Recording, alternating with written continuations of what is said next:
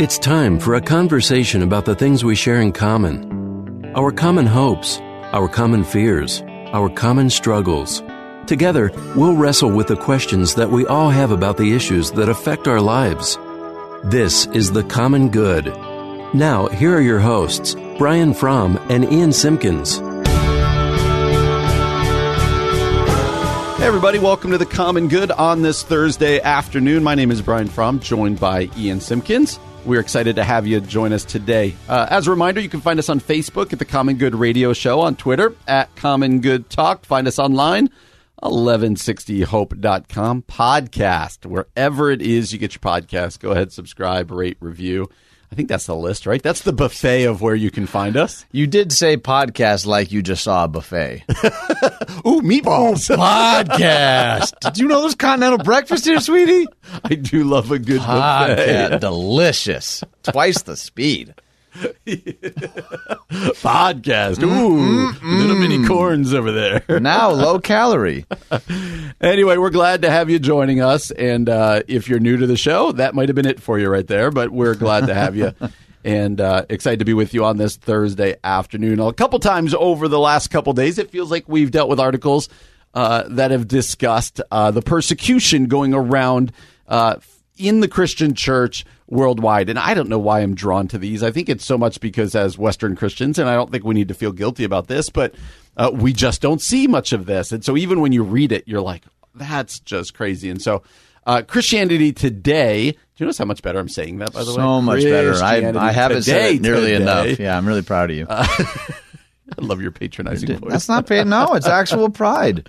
at christianitytoday.com uh, they wrote an article about the top uh, top 50 um, countries where it's hardest to be a christian. And so i just found this really fascinating. So let me read some of this for us. And again i know we had this conversation i think yesterday or the day before but wondering that when you read articles what what, you know kind of what your thoughts are about this. Let me read some of this. Every day eight christians worldwide are killed because of their faith. Wow. Every week, 182 churches or Christian buildings are attacked. 182. Yep. Every month, 309 Christians are imprisoned unjustly. So reports the 2020 World Watch List, the latest annual accounting from Open Doors of the 50 countries where Christians are the most persecuted for their faith. Uh, David Curry, president and CEO of Open Doors USA, uh, said, We cannot let this stand. People are speaking out, and we have an obligation to hear their cry. The listed nations comprise 260 million Christians suffering high to severe level of persecution, up from 245 million in last year's list. Just think that 260 million people. Another 50 million could be added from uh, the 23 nations that fall just outside the top 50, such as Mexico, Chad, and the Dominican Republic, of uh, Democratic, sorry, Democratic Republic of the Congo, for a ratio of one in eight Christians uh, worldwide facing persecution. Wow. So just think of that: one in eight Christians, one in eight of our brothers and sisters worldwide are facing persecution. So before we dive into some of the countries where it's at its worst, when you hear those numbers, are those just hard to comprehend, or are they uh, do they, they, they cause you to pause? What's it cause for you? Yeah, I mean, there it, obviously numbers that big are, are tough to wrap your brain around, but it, it doesn't actually surprise me. Maybe some of that is because I've been able to travel a bit in my own life. I feel like that helps at least provide some context. I have, you know, friends that live in a lot of these countries. right? So, so there certainly has been some knowledge, I guess, leading up to this, but it is also overwhelming to think about um, that first one. I think every day, eight Christians worldwide are killed because of their faith. Like that reason specifically, it's not just you know, it's obviously more than eight a day that die for some reason or another. Right. But eight a day specifically dying for their faith. A question that you know, we, I think it was yesterday we were talking about Richard Wurmbrand and Torture for Christ. That's And- right. And, That's in right. that in that book, there are some accounts where you'll read and think, I don't know that I would have the fortitude to answer like that, or to still refrain from what they're asking me to do, or whatever it is. You know, to to know that this many people each and every single day are facing levels of persecution. I'd be curious to know how they measure. You know, the one stat you read. Um, 260 million Christians suffering high to severe levels of persecution. I wonder how they measure That's high to severe question. or what that rubric looks like. But uh, yeah, those those numbers are pretty overwhelming. Yeah, last year Christianity noted uh, they wrote an article called "Asia Rising" as India entered the top ten for the first time, while China rose from forty-three to twenty-seven. Uh, the trend continues as two in five Asian Christians now face high levels of persecution, up from one in three the previous reporting year. China's crackdown on both state-sanctioned and underground churches and its growing surveillance network added 16 million to uh, Open Doors tally of Christians facing persecution. And so it is just wild. So the same country, I've, I don't know if you were reading in front of me here, but the same country has been number one since 2002. Did you read it? If not, do you have a guess? Uh, I haven't read it yet. I scrolled further past that. Oh yeah, I would. I probably would have guessed that.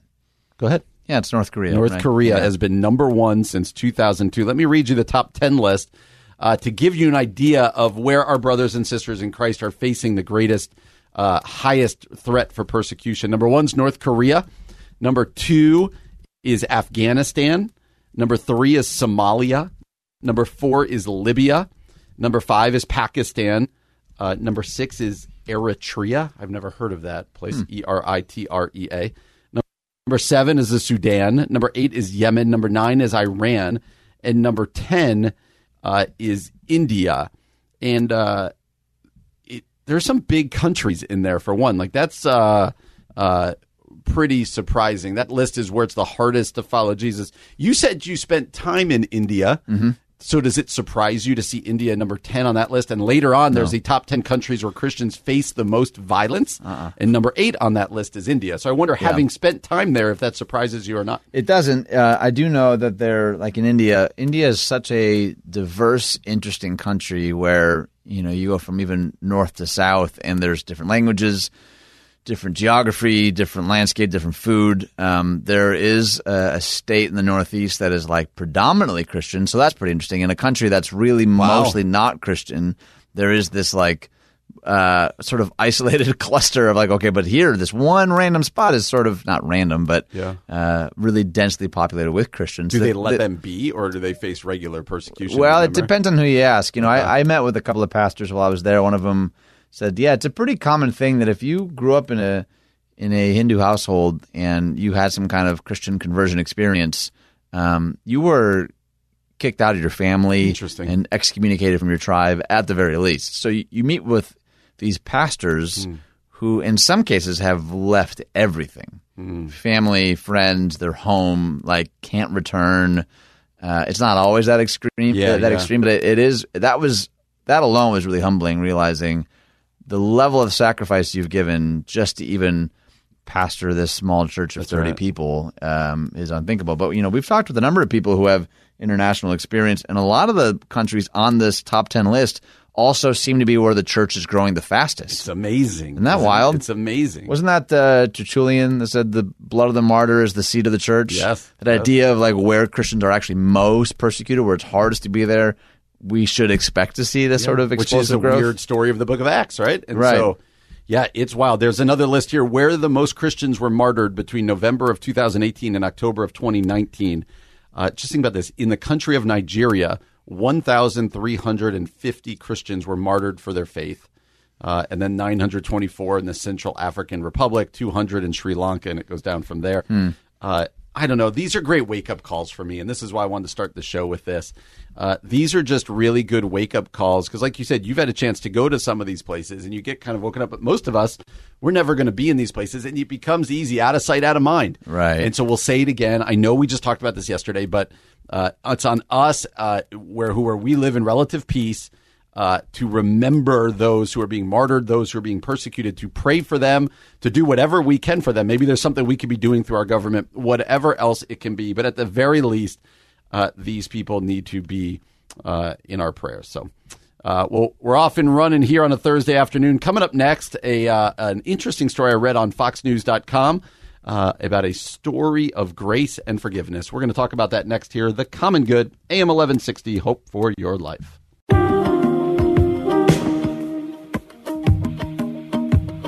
Hey, welcome back to the Common Good, AM 1160, Hope for Your Life, alongside Ian Simpkins. My name is Brian Fromm. Glad to have you join us today. Uh, before we jump into what's really a fascinating story that challenged me when I read it about my the limits of the forgiveness and grace I'd be willing to show another person. I want to tell that story here in a second. Uh, let me tell you something from our friends at In Touch Ministries. Uh, the new year is underway, and our friends at In Touch Ministries want to bless you with a complimentary, complimentary, complimentary, complimentary. Hmm. Yeah, I think that's a T sound. I would add one more syllable. Complimentary. That's you added one emphasis. All right, I'm going to start over. The new year is underway, and our friends at In Touch Ministries want to bless you with a complimentary wall calendar called "Blessed Be It's the Church." complementarian. No, It's- it's leaves in the Starting over. No, I'm just kidding.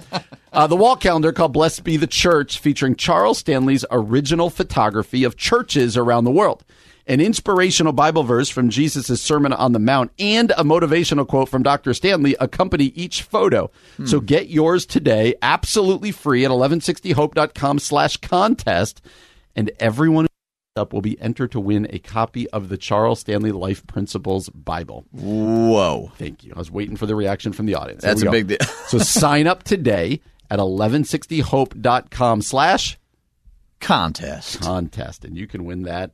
Uh, so we'd encourage you to do that. All right, I was reading uh, online today this story uh, on Fox News. Let me read the headline California cyclist hit by truck, nearly killed, befriends driver who hit him. Bitterness doesn't help anything, he says. Let me read some of the story. Wow. Because as I read it today, I was like, wow, like I'm not sure I could do this. Yeah. Uh, a California man, an avid cyclist who was hit by a truck last May and suffered serious injuries as a result, some of which he's still recovering from, can personally attest to the power of forgiveness. During Memorial Day weekend last year, Jack Keith, age 46, was driving along the Pacific Coast Highway after finishing a morning surfing with friends. A portion of the route offers scenic views of the Pacific, and Keith, who is driving between 50 and 60 miles per hour uh, at the time, was distracted by the waves for a split second, not realizing his truck had drifted into the bike lane parallel to the highway. The next thing he knew, a cyclist was airborne. It all happened so quickly. I looked up and boom, I saw him flying through the air. I was like, oh my goodness, what did I just do? Did I kill this guy? Oh my God. Keith, who said he immediately pulled over and called 911. Two cyclists behind uh, the cyclist happened to be uh, doctors who helped the man as they waited for emergency vehicles to arrive. When people were tending to him, I never saw him regain consciousness. I never saw him move a muscle. I thought he was either paralyzed or dead, said Keith. Uh, Tom Sevilla, who was the man who was hit, was rushed to the hospital where he was found to have a fractured back, broken pelvis, torn knee ligaments, and bruised intestines. He also suffered two blood clots on his brain. Keith was unable to get information from the hospital on his condition due to privacy rules, uh, and the Huntington Beach Police Department did not return his call. So he's looking for information, can't get it. Gosh. He told the newspaper he was able to get in touch with one of the witnesses who later contacted Sevilla's wife, Jeanette Sevilla. Five days following the incident, she reached out to Keith's shock and relief. She texted me on my lunch break saying, Hey, this is Tom's wife, the guy who was involved in the accident. He's going to be all right. We've been praying for you. Wow. I could breathe easier after that day, said Keith, who noted he was distraught in the days following the crash. A few days later, Keith was invited to come visit Sevilla in the hospital. When thinking back on the moment, the 46 year old said he was nervous and unsure how it would go. I didn't know what to expect. Uh, noting the meeting, I just wanted to do the right thing. Noting the meeting was emotional but never awkward. I was blown away that they were okay with me being there and that they were worried about me. It was nice to start, nice way to start the healing process. Sevilla, whose knee ligaments uh, were surgically reconstructed, as was his pelvis, is still recovering. He continues to have troubles with his knees. Uh, and it goes on to say, uh, Jack made a mistake, Sevilla said. I've been distracted before and veered into the next lane. Do I wish it hadn't happened? Yeah, but it did. I think if people can understand uh, this, then people would learn to forgive because forgiveness is a big part of your own mental and physical health. Let me stop there. Uh, I find that to be a fascinating story. He says some things that we've probably preached on about forgiveness, but man, this guy's li- and his wife are living it out, and it's providing healing across the story. Well, you mentioned before you read it that you you didn't think you'd be able to do it. Why do you think that is? I think I'd be really angry. Yeah. Um, and not that this guy's not at times, Right. but I That's think what I was gonna say. anger is maybe not the right word. I think I'd be bitter. Like, really? You got distracted and you veered off? I want you to feel guilty. Yeah. Right? I want you to be in as much pain, maybe emotionally, as I am. Like, that sounds terrible, but I think that would be my human gut reaction. Why do you Why do you think that is? Like, what is what is the Justice. Uh, yeah, Right? It's this feeling of like, you, you like ruined my life. right. Uh, so it doesn't make me that sad. Oh, gosh, this sounds terrible, but it, my I would guess my gut reaction was if he did that, if someone did that to me through their no negligence, or Right. someone in my family, Right. I would want to say, I want you to suffer. Like I don't want to also be your means. I would think eventually I'd warm up, I'd come around, but I would think my initial reaction would be like, I don't want to care about that person. I don't Right, want to talk. Right. how do you think you'd react? Well, if it was I, okay, but I have a follow up question. So, like, want, wanting him to suffer, but but letting yourself get bitter are two different things. Exactly. Right. Like, what what about becoming bitter do you think feels like justice toward him? Like, let's say he doesn't feel bad. You'd probably still get bitter. You'd probably get more bitter, to be honest, right? Like, point. oh, that guy, It's a very valid point. he's I just going to get ice cream with his family, and here I am. Like, your bitterness. Yeah, I guess I would put it this way. Okay. Not that I would want to be bitter. I think also an accident like this would probably send me into a dark spot. Yeah. where I really wouldn't be giving a lot of thought to the mental condition of the guy who did it to who who feels badly about it. Right? He's reaching out to my his wife. He's uh, I would think, you know, I'm, I'm coming across as a really dark, uh, dark person here. I think eventually I would warm up, but I mean, five days after the accident, like he's still in serious trouble, and they're like, "Hey, yeah, no, we're praying for you." Yeah. Is a really, that's a really great picture of forgiveness and grace. Yeah. and I think it's within that time period. I'm not sure I'd be able to show it. Yeah, a couple get- weeks later, a month later, yeah, probably Yeah, the five days part is five certainly impressive. is pretty impressive. But it's interesting. They said many of the reason they did this was for their own well-being, their own ability to get past this, which I think is really great wisdom. Well, that's kind of my point when you talk about bitterness. Yeah. You know, like I heard a preacher once talk about forgiveness is taking bolt cutters to the chains that bind you to the wrong that was done to you. Hmm. Like we tend to think that like holding on to it is really going to show them or it's really going to, like you said, bring some justice when the vast majority of the time the person isn't even thinking about it. And we hold on to this bitterness, the old adage, right? Like unforgiveness is like drinking poison expecting the other person to die Yeah. it it really ultimately isn't helpful. And I think we get forgiveness a little jacked up sometimes in the church because forgiveness is not pretending that wrong wasn't done. right. It's not the removal of consequences. It's not the removal of con- consequences. It's not uh, diminishing the harm. Like people are probably listening now, even that are like thinking of someone or some incident. You know, it isn't. It isn't even necessarily reconciliation. I think that a one I hear a lot. Like Yeah. people, hey, so and uh, so abused abused you for years and years and years, and forgiveness means you should be in relationship with them. I don't think that's true at all. I think you can forgive someone. I think you can take bolt cutters to the chains, and then also still decide. I don't think that person should be in my life. That's a great you know, point. like I, I think there's space for that. I don't often know that the church does a great job of talking about that, but it is canceling a debt, you know, and Yeah. a debt is a very real thing. This guy hit this other guy. He was legitimately wronged. Yeah. And part of forgiveness is saying, I'm not pretending what, what you did wasn't wrong Mm-hmm. and that I'm not still really hurt, but I'm canceling the debt. I'm, wi- I'm wiping it clean. I think that is that is easier said than done, obviously, but I think thinking about thinking about it like that can be really helpful. Absolutely. It's just impressive to hear them read like we're praying for you, we're worried Yeah, about what you're doing. Uh, and and the effect to read that it had on this guy, uh, his last name Keith, who who who caused the accident, is really profound. Like we always talk about forgiveness Yeah. uh, in in some theoretical ways. This is a very tangible story that says, "Wow, this is bringing healing across the board because someone's showing undeserved grace, but grace nonetheless." Right. uh, that is uh, that is a wonderful picture of the gospel, quite frankly. So we'd love we'll put this story up on our Facebook page. We'd love to hear your reaction to it. Coming up next, Relevant Magazine asks three ways to help you grow spiritually that we don't normally talk about. Coming up next here on the Common Good, AIM eleven sixty. Hope for your life. Welcome back to the Common Good, AM 1160 Hope for Your Life, alongside Ian Simpkins. My name is Brian Fromm. You can find us on Facebook at the Common Good Radio Show. That's the Common Good Radio Show. On Twitter at Common Good Talk. Speaking of Facebook, you said we've had some little lively discussion going on from some on the Facebook today. Yeah. Yep. If you want to see it, go to the page. You'll see it there. You can find us online at 1160hope.com. And as always, you can find our podcast wherever it is you get your podcast. Uh, if you're listening to us in the future right now, I hope it's fun. I hope it's nice. Oh, do we have flying cars yet? I know. Are you how what, how are we doing up there? My hair go gray? we uh, we are grateful to those of you who listen to the podcast at Relevant Magazine. Uh, uh, how do you say that last first name? Aundi Kolber, A U N D I. Aundi Kolber says three ways to grow spiritually we don't hear enough about. And I, I was uh, intrigued by this when I first saw it because uh, as as Christ followers, we're constantly asking one another the question: How do I grow spiritually? Right? Read the Bible, pray, go to church. Like we've got our answers You, you find that that question's being asked constantly? regularly. Really? How's that sound? How do I I'm not saying that people are always engaging in it, but I, I Oh. hear that question a lot. How do you grow spiritually? And so, Okay. are you not? Not once in my entire career. I'm kidding. I'm jo- I was like, wow. yeah, you seemed really. Yeah, I'm staring. Like, whoa, time out, yeah, people. Ian. You should you should not be a pastor, Ian. This is that's not good at all. Person has asked that ever.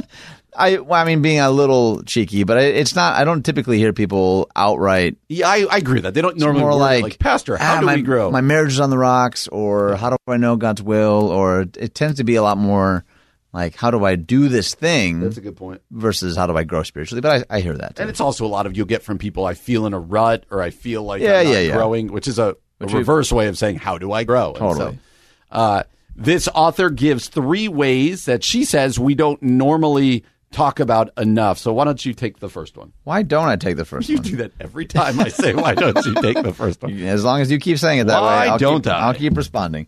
Uh, embrace an inc- incarnational life. Jesus came to us in flesh and blood, John 1.14, though he could have chosen any way he pleased, which I was just talking about a couple weeks ago. We, I think, sometimes miss that aspect That's of it. He didn't have to come as a body necessarily. Interesting. This reveals something important about God's view of our bodies. It means they matter. It also tells us that we don't need to view them as simply shells for our spirits, but instead uh, as a part of our essential humanity. We also were talking about that. Um, from this posture of understanding, God doesn't simply care about part of us, but all of us. We're more likely to care for ourselves well, too. In a sense, this work honors what it means to be human and the incarnational life that we are called to in Christ. It's not just our spirits that experience God, but our bodies too. That's well said. Our mind body perspective looks at more than a person's logical and cognitive brain and instead looks to integrate baseline functioning like breathing, safety, and body posture. All of these functions can be related to our nervous system, and when it becomes dysregulated, we find ourselves knowing the right answers but unable to act on it. Practices like centering prayer, yoga, and mindfulness help us to abide in our bodies and stay awake to an incarnational life. Hmm. Do you agree think? with that? Do you think that we normally kind of uh, separate the spirit from the body? Well, we I mean we all know that yoga is Satan worship. That so is true. I wouldn't include that in the list. No, I'm just kidding. I'm clear. I hope people know I'm kidding. Uh, yeah, hundred Clearly don't like yogurt. I, Wow. it's all the cultures. It's the culture wars. I mean, you said you were talking to someone about this, so uh, yeah, I think we were even talking here about it at one point. Richard Foster's uh, Celebration of Discipline. That's right. That was a book I read in undergrad, and we had uh, a professor, a mentor, a friend of mine, uh, Dave Sanders, who's been on the show now Yes, before, was. talking. He was the one that introduced me even to like the hands open posture prayer. Mm. Um, and I remember thinking, does that really matter though? Isn't prayer just kind of happening like in my soul or in my head? Yeah, Like, yeah, no, yeah. no. What you do with your body matters, even if maybe you're not even fully sure that this is what you like. If you're not even fully in a pos- position to receive, sometimes assuming that posture first is actually uh, a really helpful way of right. helping better integrate and engage with your body and spirit. I think it's good. That's good. Number two, lean on your resources. The book of James tells us every good and perfect gift comes from above.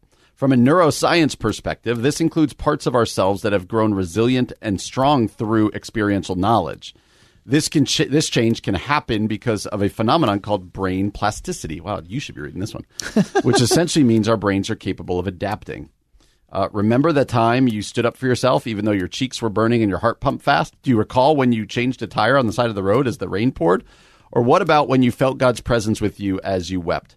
Each of these experiences is now recorded in the neural pathways of your brain, and the body uh, and body can be accessed by recalling the memory.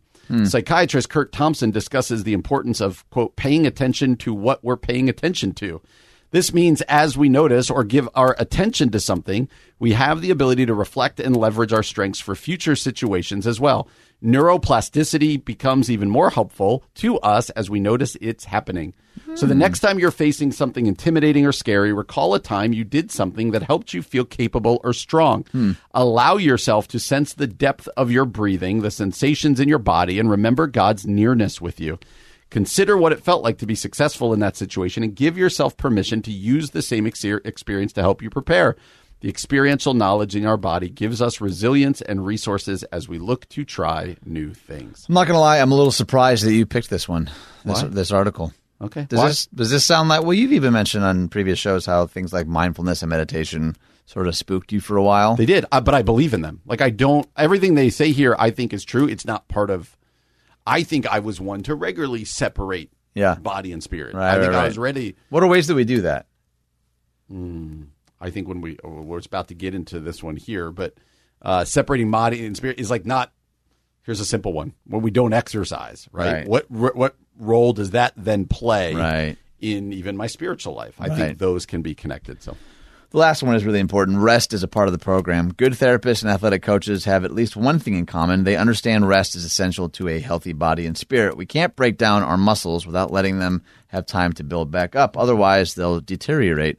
It's simple physiology. Jesus too modeled and, and modeled and encouraged rest. He often went away alone to pray or sleep.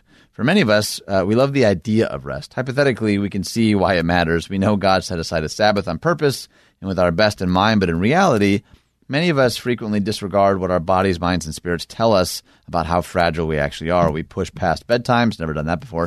Ignore exhaustion and overschedule overschedule ourselves. Also never done that. Which, if we're honest, is incredibly easy to do in our overstimulated culture. And yet, if we were to give ourselves permission to actually listen to the limits of our body and the loving command of our God, we may find the wisdom of experiencing our fragility freeing. And indeed, we may find rest is more than just a good idea. Totally agree. That's good. And she closes learning to cultivate a mind body spirit connection is vital to a Christian life. The next time you're tempted to stay stuck in your brain, remember God created us to be fully alive. I, I find this, um, and I think a lot of stuff you've brought our way on this show has helped me. You know, one of the things we said we enjoy about doing the show is being challenged and learn, and Yeah. uh, kind of the ways we've always done things may be different.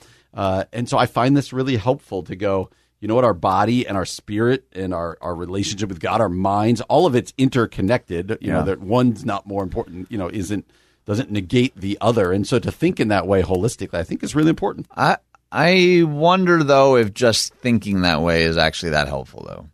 Like it ends by saying, "Hey, next time you're tempted to do this, just remember that you're created to be fully alive." Like I don't know that that actually does. How would you write m- that? Much. Oh, I don't know that I know how to write it. I think the whole article um, shows, at least to some degree, why we need a better theology of the body. I think Mm. that's probably something that a lot of people have never even considered, and just simply willing our brains to remember they're connected is maybe a good baby step, but I think it has to go deeper than that. I think a lot of us end up maybe you're even hearing this, you know, segment right now and they're thinking, yeah, but how do I how do I do that? You know, maybe rest is a good starting point, but um, yeah, this disintegration I think runs deeper than, than just simply remembering that our bodies That's matter. You know, That's what's acting upon it for sure. Uh, so you can read that at our Facebook page. Coming up next, along those same lines, uh, at the Gospel Coalition, uh, help! I'm brain fried and burnt out. We're going to discuss that next year on the Gospel Coalition here on the Common Good AM 1160. Hope for your life. Hey everybody! Welcome back to the Common Good AM 1160. Hope You okay? life. Yeah, that was just a hi everybody. oh boy, Okay. we are here. and we didn't we didn't go anywhere. Where did you go for the last couple minutes here? uh, my name is Brian Fromm. Along with Ian Simpkins, you can find us on Facebook at the Common Good Radio Show, on Twitter at Common Good Talk. Find our podcast wherever it is you get your podcast. Go ahead and subscribe. Go ahead. rate, review. Just do it. Come on, we ask you all the time. Just do it. That is the like least appealing ask. I've- So I opened my sermon this week. It was kind of fun. And- Go, and- go ahead and open your Well, Bibles. one of the one of the people pushed back against me a little bit, but I, I talked about one of the more dangerous words in our lives is the word should. And how it's not motivating. I was talking about generosity, and I said usually in churches we just say you should be generous, you Right. should do this, and I just talked about how that's not motivating. Yeah. And somebody was like, "No, I think as Christians we, no pun intended, should use the word should," and I was like, hmm, "Okay." That made me think of like, "Hey, just you should go just subscribe, rate, and review to the podcast. Just do it already." It does feel like you're trying to uh, leverage like some sort of digital duty. Like it's your duty to subscribe, rate, review.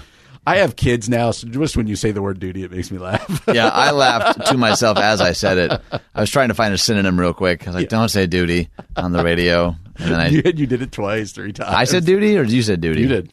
Who's been saying duty? You, you're continuing to. That doesn't sound like me. John, if we could just isolate those, just him saying duty over and over again, that'd be great.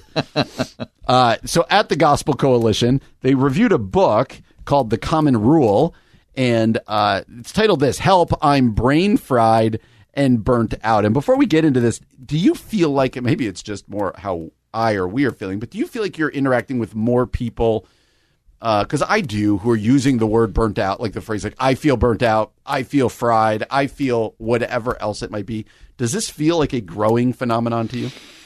I think maybe it's just because we're getting older. I don't know. I, I the feel people like around are older. Yeah, I think so. Like, do you do you remember ever feeling burnt out when you were twenty? Never. You're like, man, I'm feeling really emotionally tired. But I guess that's one thing. Like, I know a lot of people in their late twenties, early thirties, like at a church or other places, who do say that to me. Like, oh, you know, I've just got so much on my plate. I'm just tired. I'm worn out. And I'm just, Well, and and not there to, is something to be said for it. I'm for not saying sure. they're wrong. I think with the increase of accessibility Yeah. and digital communication, I think that that I, I think that's probably inevitable. To be honest, that Yes. the like rate of burnout will be increasing if we're not careful. Yep. If we're not uh, implementing stuff like what we're going to talk about. And so this book called "The Common Rule: Habits of of Purpose for an Age of Distraction."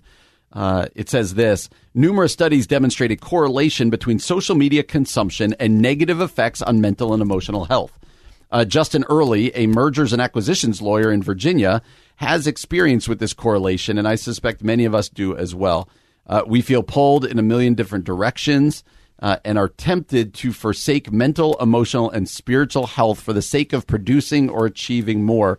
Hence, his book, The Common Rule Habits of Purpose for an Age of Distraction, is both timely and welcome. Very interesting that this book is written by a mergers and acquisitions lawyer. Isn't that interesting? That is uh, very fascinating. So it goes on to say the book is divided into two parts. The first offers a short explanation of a quote rule of life, both historically and practically. And Earley then proposes eight habits, four daily and four weekly, that make up the common rule. The daily habits include, and listen to these, and I wonder if you think these are like he's covering the, the most important ones here. The daily habits include kneeling prayer three times a day, one meal with others, one hour with your phone off, and scripture reading before unlocking your phone. I love it. He says these habits are tailor made for our technologically crowded and media saturated culture. You already said you love it, but tell me why. I I think they're uh, they're subtly countercultural. They're almost like rebellious in in the ways that I think we consume information and consume food and consume conversation. I think that they're really achievable. I think it's something that I, I imagine you could preach on these for, Yeah. and people aren't going to feel like they're necessarily being beat over the head by like some. You know, like I, I, some practices, like there are things you know you're supposed to do, but upon hearing them, you're like, "Gosh, how am I ever gonna accomplish that?" When you hear like one meal with others, you're like, "Oh, I could do that." Oh, I should read my Bible before my phone. Well, my Bible's on my phone. I guess I could buy a Bible for ten dollars. You know what I mean? Like Yep. they feel achievable, and I think that's part of what makes this whole principle so brilliant to me. Is that, Mm. um, and I've mentioned the Ortberg quote before that habits eat willpower for breakfast. That's right. That we become our habits. And I was just listening to a podcast on the Common Rule a couple a couple weeks ago, and one of the guys, one of the pastors, was saying that the word "rule" there in the English is actually like a pretty unfortunate translation because it it actually is much closer to like the scaffolding um, that you would create to grow a vine, like the infrastructure to get a vine up off the ground. Uh, in order for it to actually fully grow and flourish, that's the idea here. It's the scaffolding. It's this framework to allow you to actually fully grow and flourish as God intended. That's really good. He it says Earley leans on thinkers like James K. A. Smith and Andy Crouch to inform the spiritual importance of habit formation. And he goes on to talk about kneeling and why that's important. Uh, it reminds us that the physicality of this habit relates to its spiritual foundation. So he goes from daily habits, and then the weekly habits build on the daily habits. Let me know what you think about these. Okay. The weekly habits include one hour of conversation with a friend, curating one's media to four hours, fasting from something for 24 hours, and having an established Sabbath rest. The emphasis on the weekly habits, just as with the daily ones, is to cultivate a life focused on God and others. How about those? I I love all of them. I am already maybe I'm predisposed to like this in general. Like I've skimmed the book. I've Have you? Yeah, it just is the kind of stuff that I feel like uh, I I wish I had read 20 years ago, to be honest. And, and again, um, I know that we only have limited time here. You can go to thecommonrule.org, and all of these habits are listed out. You can, Yep. There's video resources. You can buy the book if you want. Yep. Um, but the other thing that is interesting to me is that this this actually isn't a new concept. This Nope. is another in a wave of like ancient practices that is like sort of getting a, a bit of a paint job.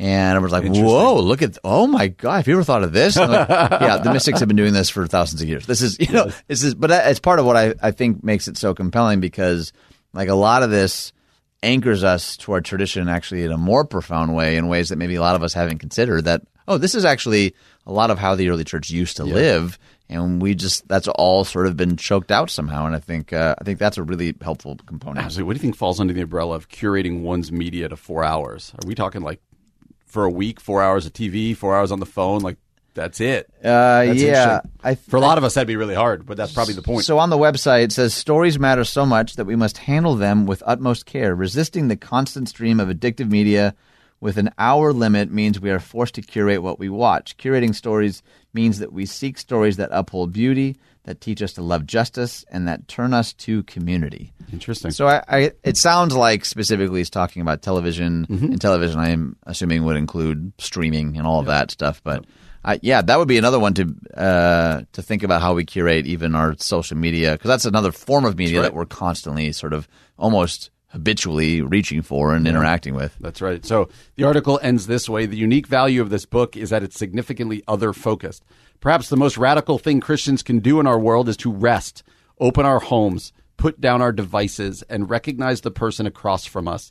To those ensnared by the false, quote, freedom of technology, media, and productivity, Earley shines brilliant light on, uh, on how our culture subtly places these shackles on us. Ministers and lay readers alike take notice. Burnout is coming if you don't find rest in Christ. To that end, the common rule offers a better way, a heart made alive in Christian community, empowered by the Spirit and guided by the Word. That is really well said and a good word for the culture that we are a part of. Yeah, especially as we're like still sort of at the beginning of the year. Like maybe Yeah, this is the kind of thing that this is better in my mind than like just a resolution. Yep. Because what is a resolution? It's like I really want to do this. Thing. wanna do this. that. Actually, is sort of like a infrastructure to help get us there. Speaking of resolutions, I want to ask you uh, a question or two that I was asked by somebody in my church. So, not an article or anything. I just want a little pastoral. Uh, how would Pastor Ian answer this question? We're going to do that next year on the Common Good. AM 1160, Hope for Your Life.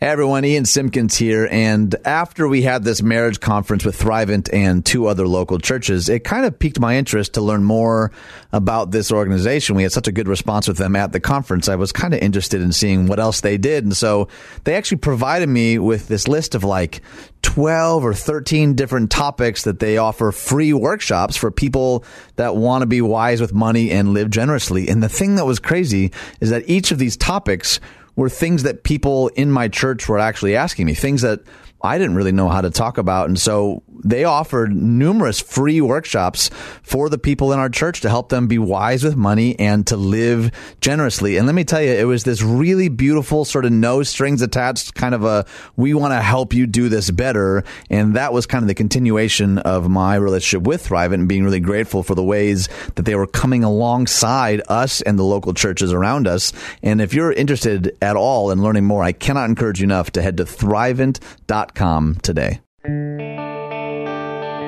It's time for a conversation about the things we share in common our common hopes, our common fears, our common struggles. Together, we'll wrestle with the questions that we all have about the issues that affect our lives. This is The Common Good.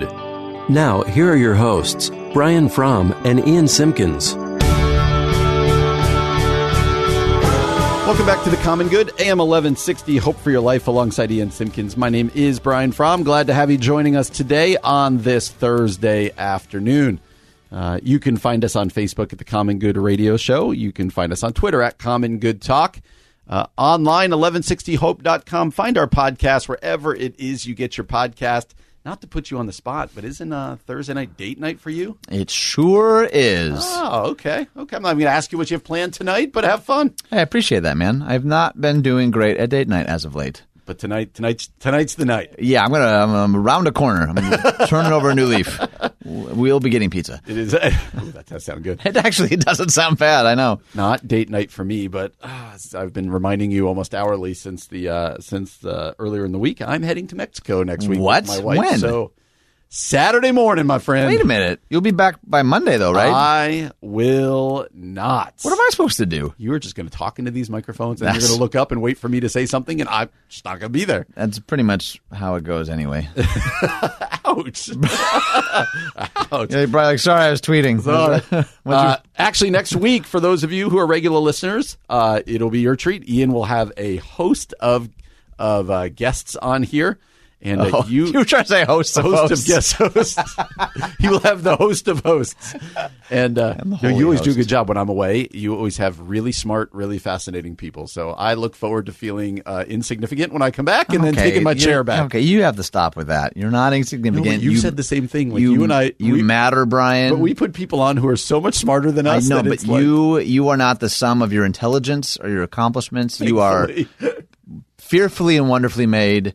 You are loved preach it and revered. keep going.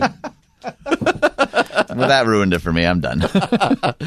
so I wanted to ask you, and you touched on it with um, with uh, New Year's resolutions too. Uh, but I'm gonna I'm gonna ask you to take off your radio hat, put on your uh, your uh, pastor hat, Which is never mind. the same hat. yes. Same hat. So the other day, I was uh, I wasn't necessarily this wasn't the point of the sermon, but in the sermon at our church, uh, it might have been two weeks ago, uh, mentioned, hey, you know, in the new year, make a commitment to to read your Bible, to pray, like talking how these are just very foundational, Right. Um, and that a lot of us, you know, when we don't do it, the New Year's, while artificial, you know, it's just the calendar changing. It is psychologically a new start, a clean slate. So read your Bible, spend time praying. Uh, and afterward, somebody who's really young in the faith came up to me, and they, I love new believers who just they don't know what questions they're supposed to ask and not ask. And so it wasn't even asked sheepishly. It wasn't even asked with embarrassment of any kind. Right. This person asked me uh, two part question: How do you read the Bible, and how do you pray? And and I was uh, staggered by that question a little bit. Uh, and so I'm going to ask you, and I'll tell you how I eventually answered it. But I want to know how you would answer that question. Someone come, maybe this has happened to you, or if Yeah. not, you could totally picture this happening. How would you tell someone who's prob- probably you know uh, not used to reading their Bible or young in their faith, and they say, "How do I read the Bible?" Yeah. they're not even like, "Well, should I?" or "Why would I?" But no, literally, I want to do it. I just don't know how to do it. I don't know how to pray. Yeah. uh, and that struck me. There's probably a lot of people asking that when when uh, I'm up there preaching, going, "You should read your Bible. You should pray." Right. How would you answer that question? Both those questions. Yeah, I'd probably. I mean, I know that we can't do that here. I'd probably ask them a few questions about some of their own history and context and familiarity. I don't want to get a sense. This person know- has very little familiarity. Okay. very little uh, church background. Yeah, I would probably. I mean, just for starters, I, I typically encourage people to read Luke and Acts first to start there. A lot of people, and it makes sense. They just start from the beginning, you know. So they, so Genesis is cool, and then Exodus is like, all right, this is some of this is familiar. And then we're like Numbers, Deuteronomy. Then we're, then we're in like Getting weird Yeah, now. Leviticus. Now I'm like, okay, is this supposed to? And I, I I've uh, had people outright say, hey, a pastor years ago told me just start in the New Testament. Um, does the story keep repeating itself all the time? And I'm like, oh man, didn't even prepare them for the four gospels. So I think yup. having some kind of reference, and there's actually, I'm going to sound like a like a millennial now. There's some really great apps and resources. You know, Yes. the, we mention YouVersion all the time. I talked about to this person about and there's the a lot of resources. Bible reading plans. There's a an app that I think is even better called Read Scripture. Is, Uh, is a wonderful. it's app. remarkable. It's put together by the Bible Project guys. That's another place I'd maybe encourage you to start. The Bible Project has all sorts of resources and videos and podcasts about you know taking a deeper dive into some of these books I talked or to someone the other day. Yeah, speaking of apps, who Yeah. is obsessed with the daily audio Bible. Oh, yeah. they read the you know you're listening to it in your car. They read the text and then they also talk about it. They Yeah. comment on it, give you the background. So yet another resource. There. Really, really good. Uh, the prayer thing we actually Wait, just- let me ask you a Oh, sure, question. sure, sure. Uh, because uh, I know why you said it, but even some people who've raised in the church would be it would kind of mess them to know that Luke and Acts is kind of one story. Uh, yeah, written by the same guy, Yep. right? So, uh, And that's why you probably tell them Mm-hmm. Luke and Acts. It's basically one longer book. Well, and I think it's also, especially if you're brand new to the faith, too. I think that a lot of times we stop at the resurrection, right. Which is a wonderful central part of the entire thing. But, you know, how the church then behaved following all of that is really, I think that's really significant. And, Yeah. and sometimes we don't encourage people enough, I don't think, or they'll tend to read a gospel and then they'll jump right to Romans, which is theologically rich and robust, but can also be super overwhelming. Yep. You know, so like I uh, I'll typically go Luke Acts and then I'll recommend like a like a Philippians or Galatians as well as James. Interesting. I can talk more about why maybe another time, but like in general, um, these apps can help kind of curate. You know, what are you interested in? What's what's kind of your general background and temperature? I think all that's really helpful. Yep. And and coupling some of that with the prayer stuff. So like one of the acronyms that we talked about on Sunday is uh, is called ACTS. Have you used the ACTS acronym of prayer? It's a pretty it's like a centuries old, maybe not that old, but uh, so A stands for adoration, and it's just simply saying to God, "Thank you for being you. Thank you for what you do in the world." Um, C is confession. You know, it's a thing that us Protestants sometimes don't do a great job of, but right. like actually articulating and in some cases speaking, "Hey, here's where I've screwed up," and just sitting in that a little bit and experiencing God's forgiveness in that. T is thanksgiving. Mm-hmm. You know, one of the things that we say is gratitude is incomplete if it goes unexpressed. So thanksgiving is the actual expression of gratitude. And then supplication, supplication is us bringing requests Mm-hmm. to God and knowing that like God's not bothered by them. He desires for us to, you know, approach him in that way. And I think there's ways that you can pray through scripture. right. Mm-hmm. You know, we've talked about Lectio Divina, this way of like reading something and then just meditating on it, praying on it, contemplating about what I just read. Like that's a way to read scripture that I think can be really fruitful. And obviously, there's a whole lot of other things that you could do. Yeah. But I, I'm curious to know how how you answered this. So I talked a lot about the, the various resources available. Some of the very ones you talked about, YouVersion and Read Scripture, and trying to tell this person like, you know, there there's there's things out there to help you, right? Like, Right. Uh, and I tried to uh, tell her that you know what I use these things. Like this isn't like just for the person who can't understand anything, right? Like Right. I, I'm a Bible major in college. I preach and and I love using these things. Um, and so gave, gave her some of those. Uh, with prayer, I also asked her like, are you um, you know, are you a are you a writer? Are you a Yeah. and so we talked about journaling, and uh, you know, uh, you you don't need to just be. You can do this. You don't just have to be prayer time. Doesn't have to just be kneeling with your eyes closed, your Right. hands folded.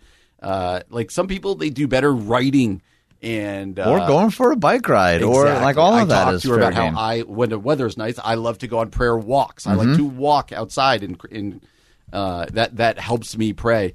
Uh, and the last thing I talked to her about uh, was the value and the uh, necessity of community.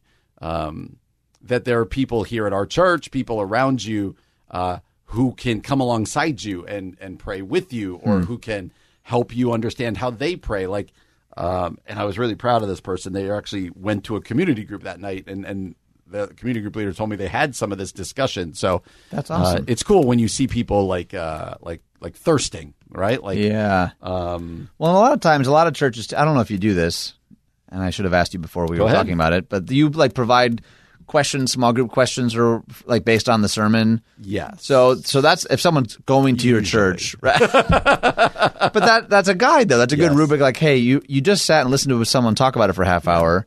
It's already in your brain. Yep. Here's some passages about it. That can be a really helpful sort of structure, I think, to approach scripture and prayer. And it was a great uh, lesson for me as a preacher and a pastor who's grew up in the church that sometimes it's not so easy as, hey, remember people read your Bible, like Right. pray.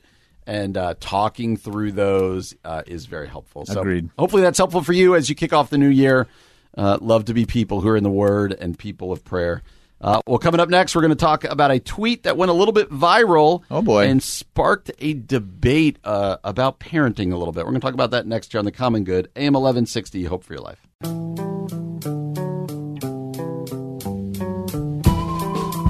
Welcome back to the Common Good, AM 1160 Hope for Your Life, alongside Ian Simpkins. My name is Brian Fromm. You can find us on Facebook at the Common Good Radio Show. That's the Common Good Radio Show. Find us on Twitter. We're going to talk about Twitter here in just a moment at Common Good Talk. You can find us online at 1160hope.com uh, or find our podcast wherever it is you get your podcast. Go ahead, subscribe, rate, review. Uh, before we jump into this viral tweet, let me tell you something from our friends at In Touch Ministries. The new year is underway, and our friends at In Touch Ministries want to bless you with a complimentary. Why am I having trouble with that word now today? It's in my head.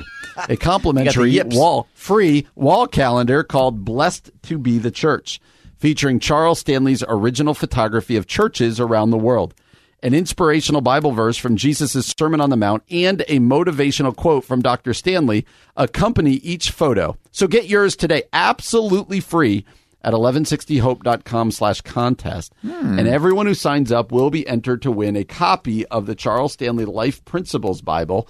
So sign up today at 1160hope.com slash contest. That is 1160hope.com slash contest. Ooh, you got like somber at the end there. No, just land in the plane. 1160hope.com slash contest. nice. Creepy and nice. So let me tell you about this tweet. Uh, I'll give you some of the background, and then I would love to know your reaction to it.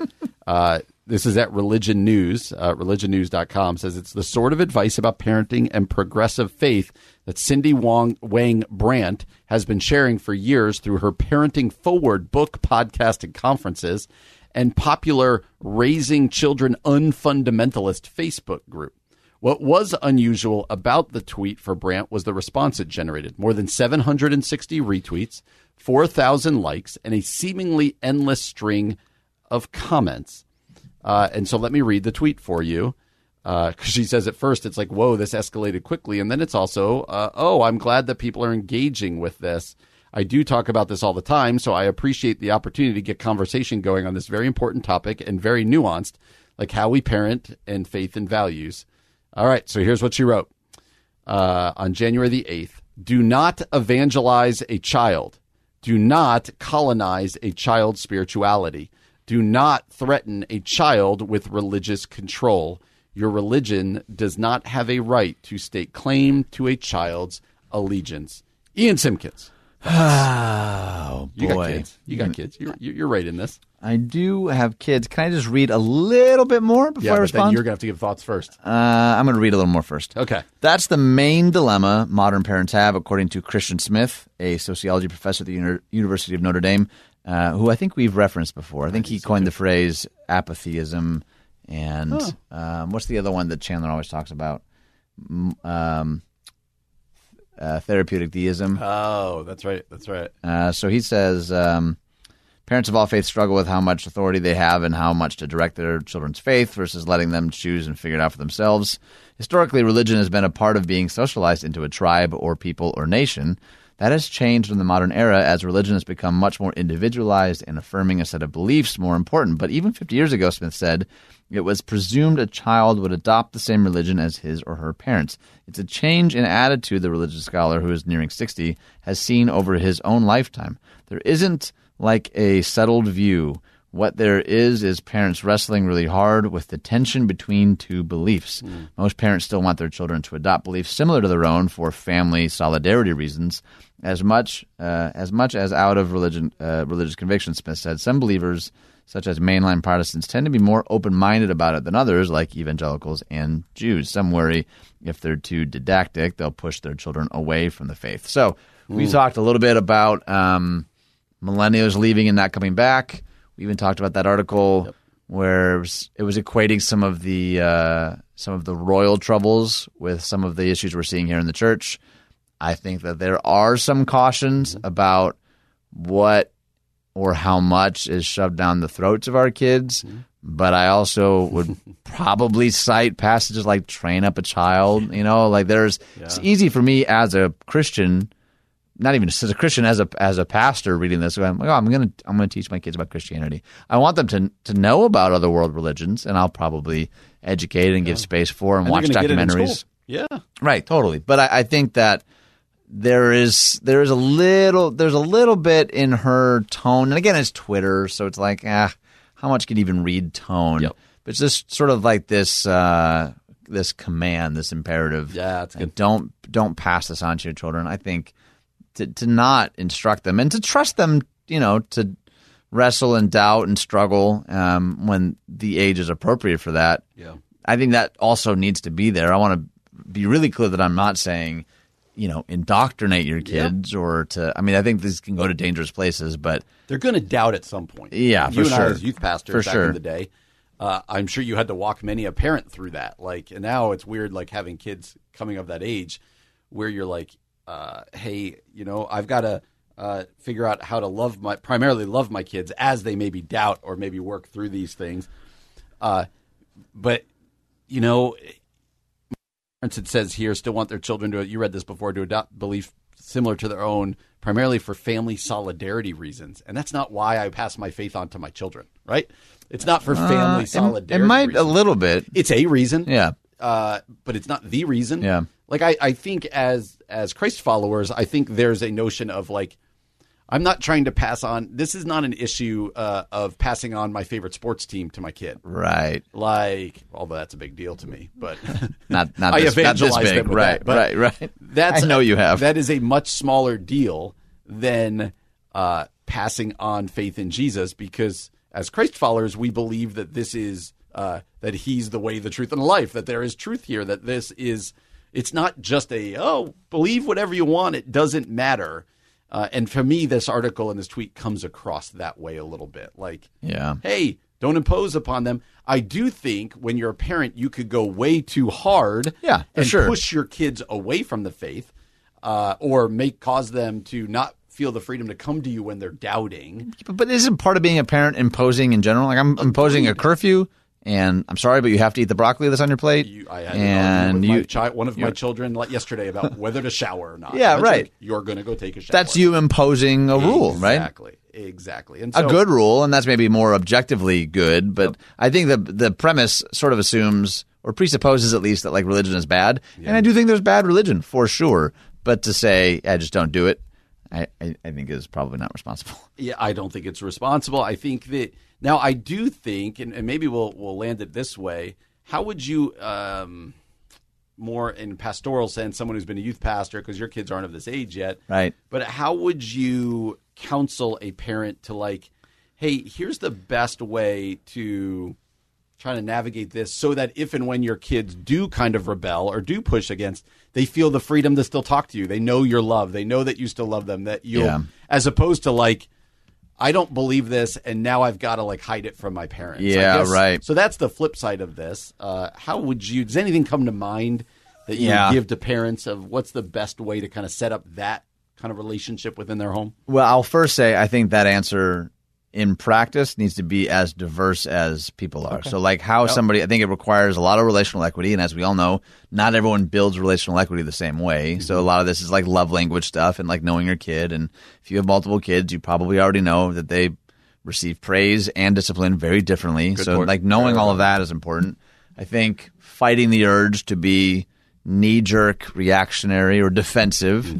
Uh, one of the best things I ever saw parents do was like just choose to read the book that their kids really interested in. Like, hey, I read this book by Richard Dawkins, or I want to read this book, and I'm mm. really intrigued by his premise.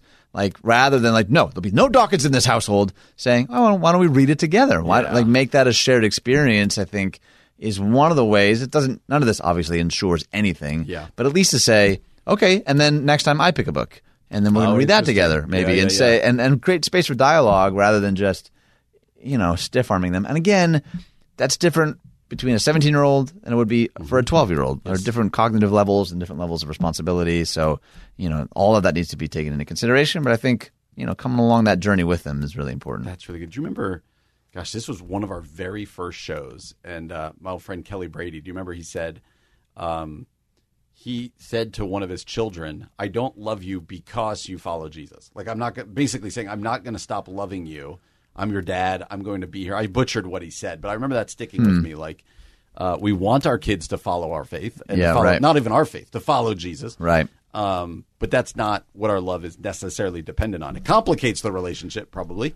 Um, but but you still love your kid. And, Yeah, right. And, and like you said, that's a great to have an open dialogue going. I think while it can be difficult because we can get really defensive, I think Yeah. is really important. Well, and to teach them to pursue the, pursue the truth. Yes. And I think when they do that, and their truth might look like a different denomination, it might Yeah. take some longer to get there. Like you know that patience is again way easier said than done. But I, I think it's important. That's good. Well, coming up next, uh, we're going to try something again that you introduced and we've been kind of going with here. A little bit of rapid fire. Pew pew. Coming up next here on the Common Good, AM 1160, Hope for Your Life.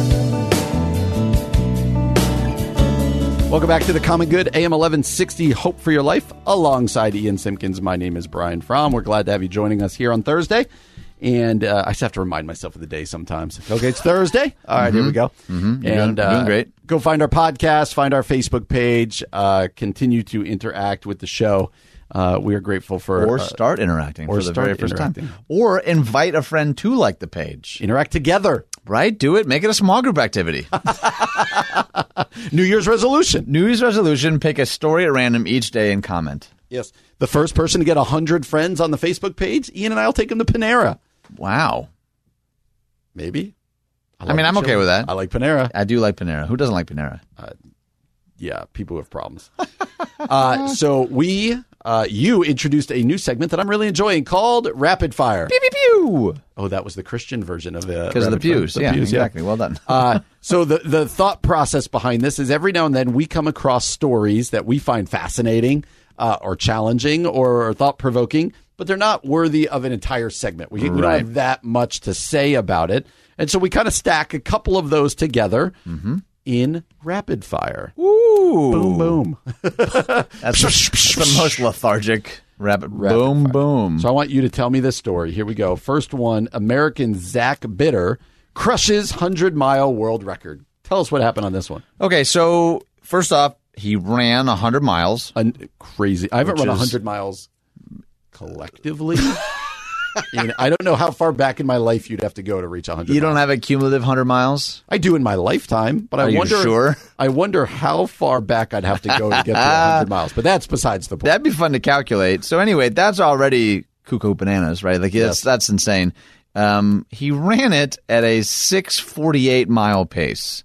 All like hundred, the hun- number mile number 100 was still at that pace. That was that's the average. The so average, right, mile right, right. 100 was probably a good deal. More than that, after six years as the reigning American 100 mile record holder, Zach Bitter can finally claim the world record too.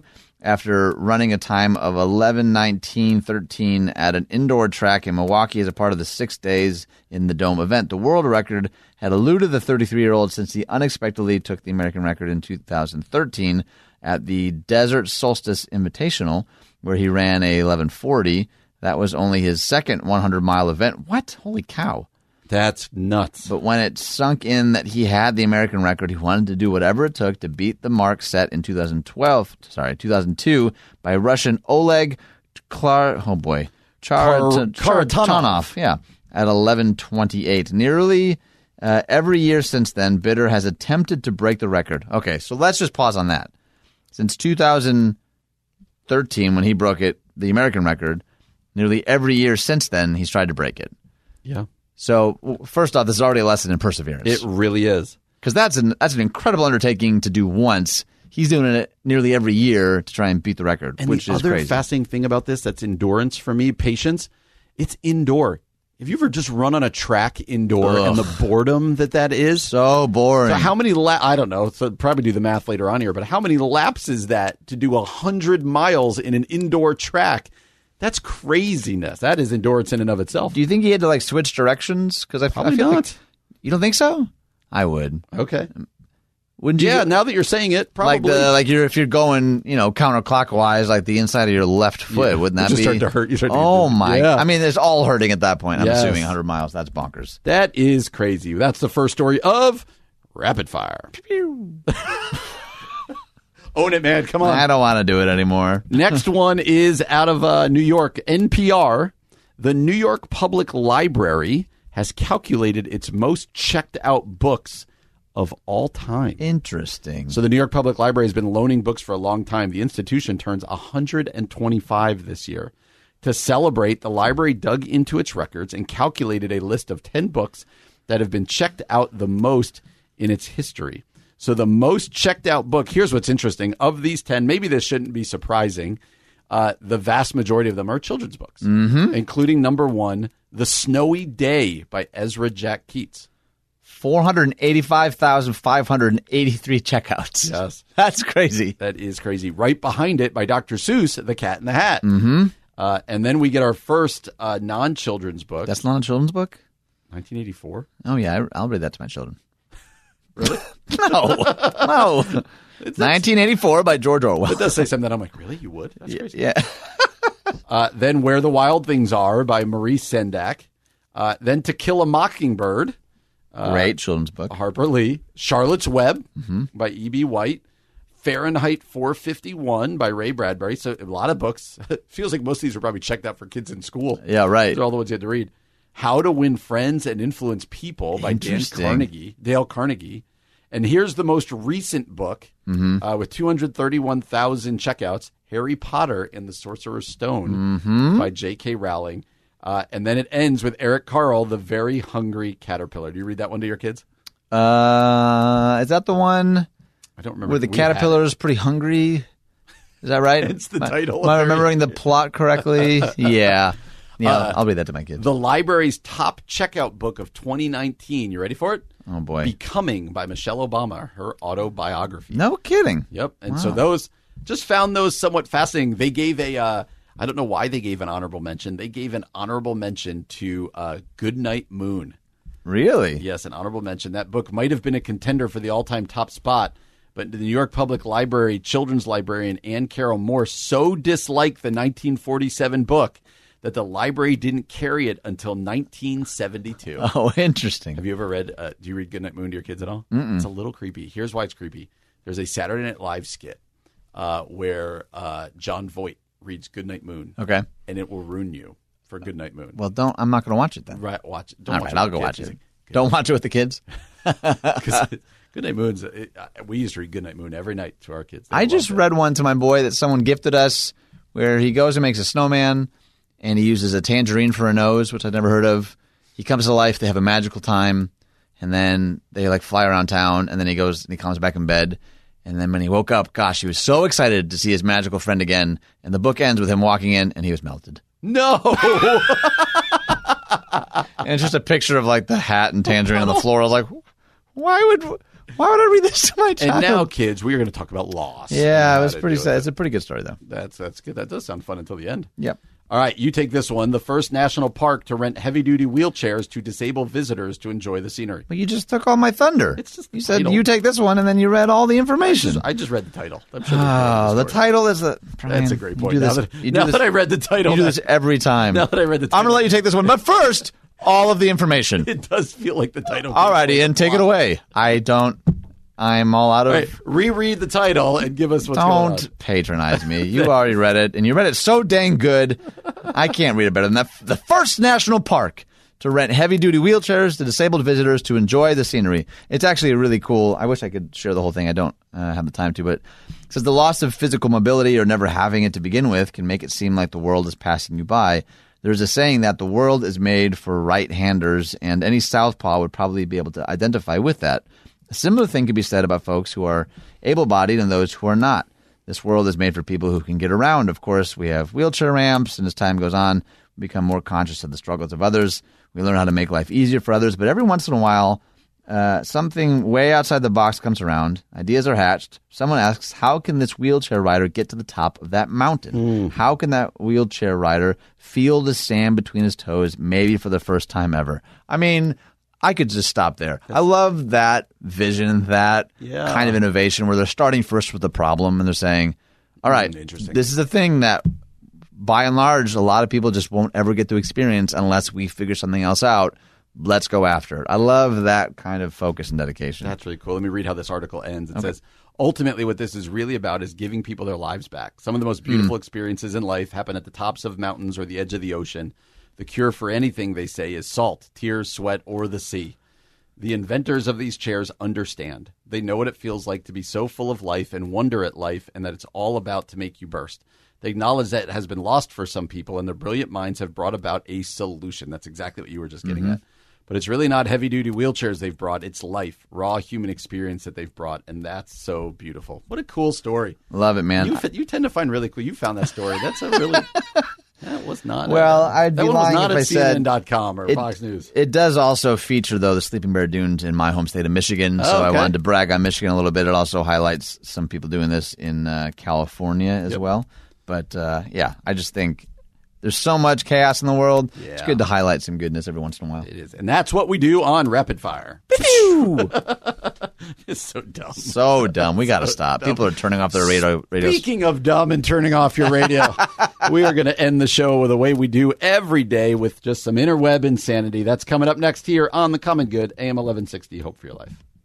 Here's some weird stuff we found on the internet. Here's some more weird stuff we found on the web. Well, that music can only mean one thing. It means it's the end of the show. Uh, it is time for us to go with some interweb insanity. Uh, stories our producers have found on the interwebs, the internet that you and I have not seen. Uh, we read them sight unseen. I actually and, uh, already read them. And we have just a very authentic reaction to them. I, so. I read them already. So All right. Well, you read that first one again. No, you should do them. time. You should do them just for the surprise. You want me to do all of them? Yeah. Nope. And I'll just and I'll just giggle in the corner. Nope. You do the first one. Strong case. Iowa. Uh, Kansas man requests trial by combat with swords to settle custody battle with ex-wife. Yikes. A, Kan- a Kansas man has asked an Iowa judge to let him engage in a sword fight with his ex-wife and her attorney. And her attorney, two on one. Yeah, I guess, so that he can rend their souls from their bodies. This No. can't be real. David Ostrom, 40, who has lots of friends, of Puyallup, Kansas, said in January 3rd, in a January 3rd court filing that his former wife, Bridget Ostrom, 38, of Harlan, Iowa, and her attorney, Matthew Hudson, had destroyed him legally. The Ostroms have been embroiled in disputes over custody and visitation issues and property tax payments. The judge had the power to let the parties resolve our disputes on the field of battle legally, David Ostrom said, adding in his filing that trial by combat has never been explicitly banned or restricted as a right in these United States. You are indeed brave, tonight, but the fight is mine. Oh, had enough, eh? Look, you stupid, you've got no arms left. Yes, I have. Look! Just a flesh wound. So good. Yes. So good. Uh, the next one is just says it's out of the United States. Hmm. January 16th, which is today, is National Nothing Day. Each year on January the 16th, people across the nation uh, recognize National Nothing Day. That is inspiring. The observance was created as a day to provide Americans with one national day when they could just sit without celebrating, observing, or honoring anything. National Day calendar only reports the days. Sometimes they may contradict themselves. For people whose birthday lands on January 16th, wrap an empty box. That should elicit an, a nothing response appropriate for the celebration. It does say Martin Luther King Jr. Day falls on the third Monday of January, which means that one in seven January 16th will fall on the same day as Nothing Day, Yikes. effectively effectively usurping the nature of Nothing Day. You get nothing. You lose. Good, day, sir. Yeah, I Willy don't. Wonka? I don't. I don't think uh, wrapping an empty box for someone's birthday would elicit a nothing response. Nope. What do You- you plan to do for Nothing Day? Nothing. Smart. You're going to be uncomfortable with this next one. I just saw it. Oh, no. Great. Oklahoma. Let us remind you, we did not choose these. Yeah, good reminder of the disclaimer. Pantsless sex offender tries to break into couple's home through doggy door. Can I just stop? Nope. Uh, the Be a professional. There we go. I'm a radio professional. The Farrells have lived in the Sycamore Drive neighborhood for 20 years. They said they felt safe there until a prowler hopped over the fence and into their backyard. My wife was very shaken up, said 83 year old Fred Farrell. Leroy Vance, 48, in a photo provided by the Fairfield, Fairfield Police Department. Farrell said he was working in his garage when the intruder approached the house, where his caregiving, uh, caregiver and wife, who has chronic obstructive pulmonary disease, were both inside. He dropped his drawers and mooned her and was trying to get her outside. That's not a good way to get someone outside. Nope. He said the man tried to force his way into their home through a sliding door. Then he tried the doggy door. Do you know you're not wearing any pants? What's that from? I don't know. It sounded like a Simpsons, but Uh, Leroy Vance, that made me think of The Office, right? Bob Vance, Vance Refrigeration. Bob Vance Vance Refrigeration. That's right. I love how he always, Good reference. he always introduces himself that way. All the time. What a character. Vance, Vance Refrigeration. What? How about a theology according to the office? That would be. We should do that again. Thanks, think once, Christian. Once a week. I mean, I had the United States. Now I have all of Canada. Yeah, that's weird. Canadian officials accidentally pushed nuke alert to millions. Oh, didn't this happen uh, a couple years ago in Hawaii? So I think so. People throughout the Canadian province of Ontario woke Sunday to a cell phone alert warning them of an incident at a nuclear plant just east of Toronto, only to later be told this message was a Oh, mistake. Oh my gosh. The message, which was transmitted throughout the nation's most populous province, was accompanied by shrill emergency broadcast noise. It said an unspecified event had occurred at the Pickering nuclear generating station. There was no abnormal release of radioactivity, it added, and people did not need to take proactive act, protective action.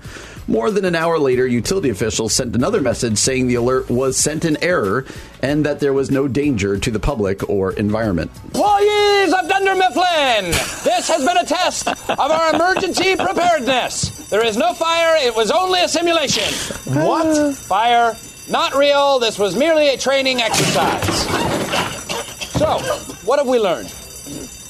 Oh, come on, it's not real, oh, Stanley. Don't have a heart. No, no, no. right. Bob Vance, Vance Refrigeration. Oh man, that was b- borderline prophetic. Brian Yes, it Fromm. was. Thank you. Um, what I don't understand is how these things continue to happen accidentally. Yes. like shouldn't there be like eighteen lot of steps, controls, yes. or a box protecting the box? I just picture someone like accidentally putting the donut box in the corner, like hit the nuke button. All right, You don't last but wanna not the least, guy to cry, the, the boy who cried nuke. Like you don't want to be that. the guy. classic tale of the boy who cried nuke. Yes, What a I read that to my kids regularly. Classic piece of literature for sure.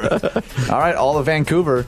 Uh, annual snowball fight at Vancouver University postponed due to snow. That's this is a sermon illustration right here. An annual winter event meant to help students get outside and de-stress has been postponed due to snow. Somewhat ironically, the University of British Columbia plays host to a campus-wide snowball fight in Vancouver each year, but a snowstorm caused organizers to put off the frosty fight.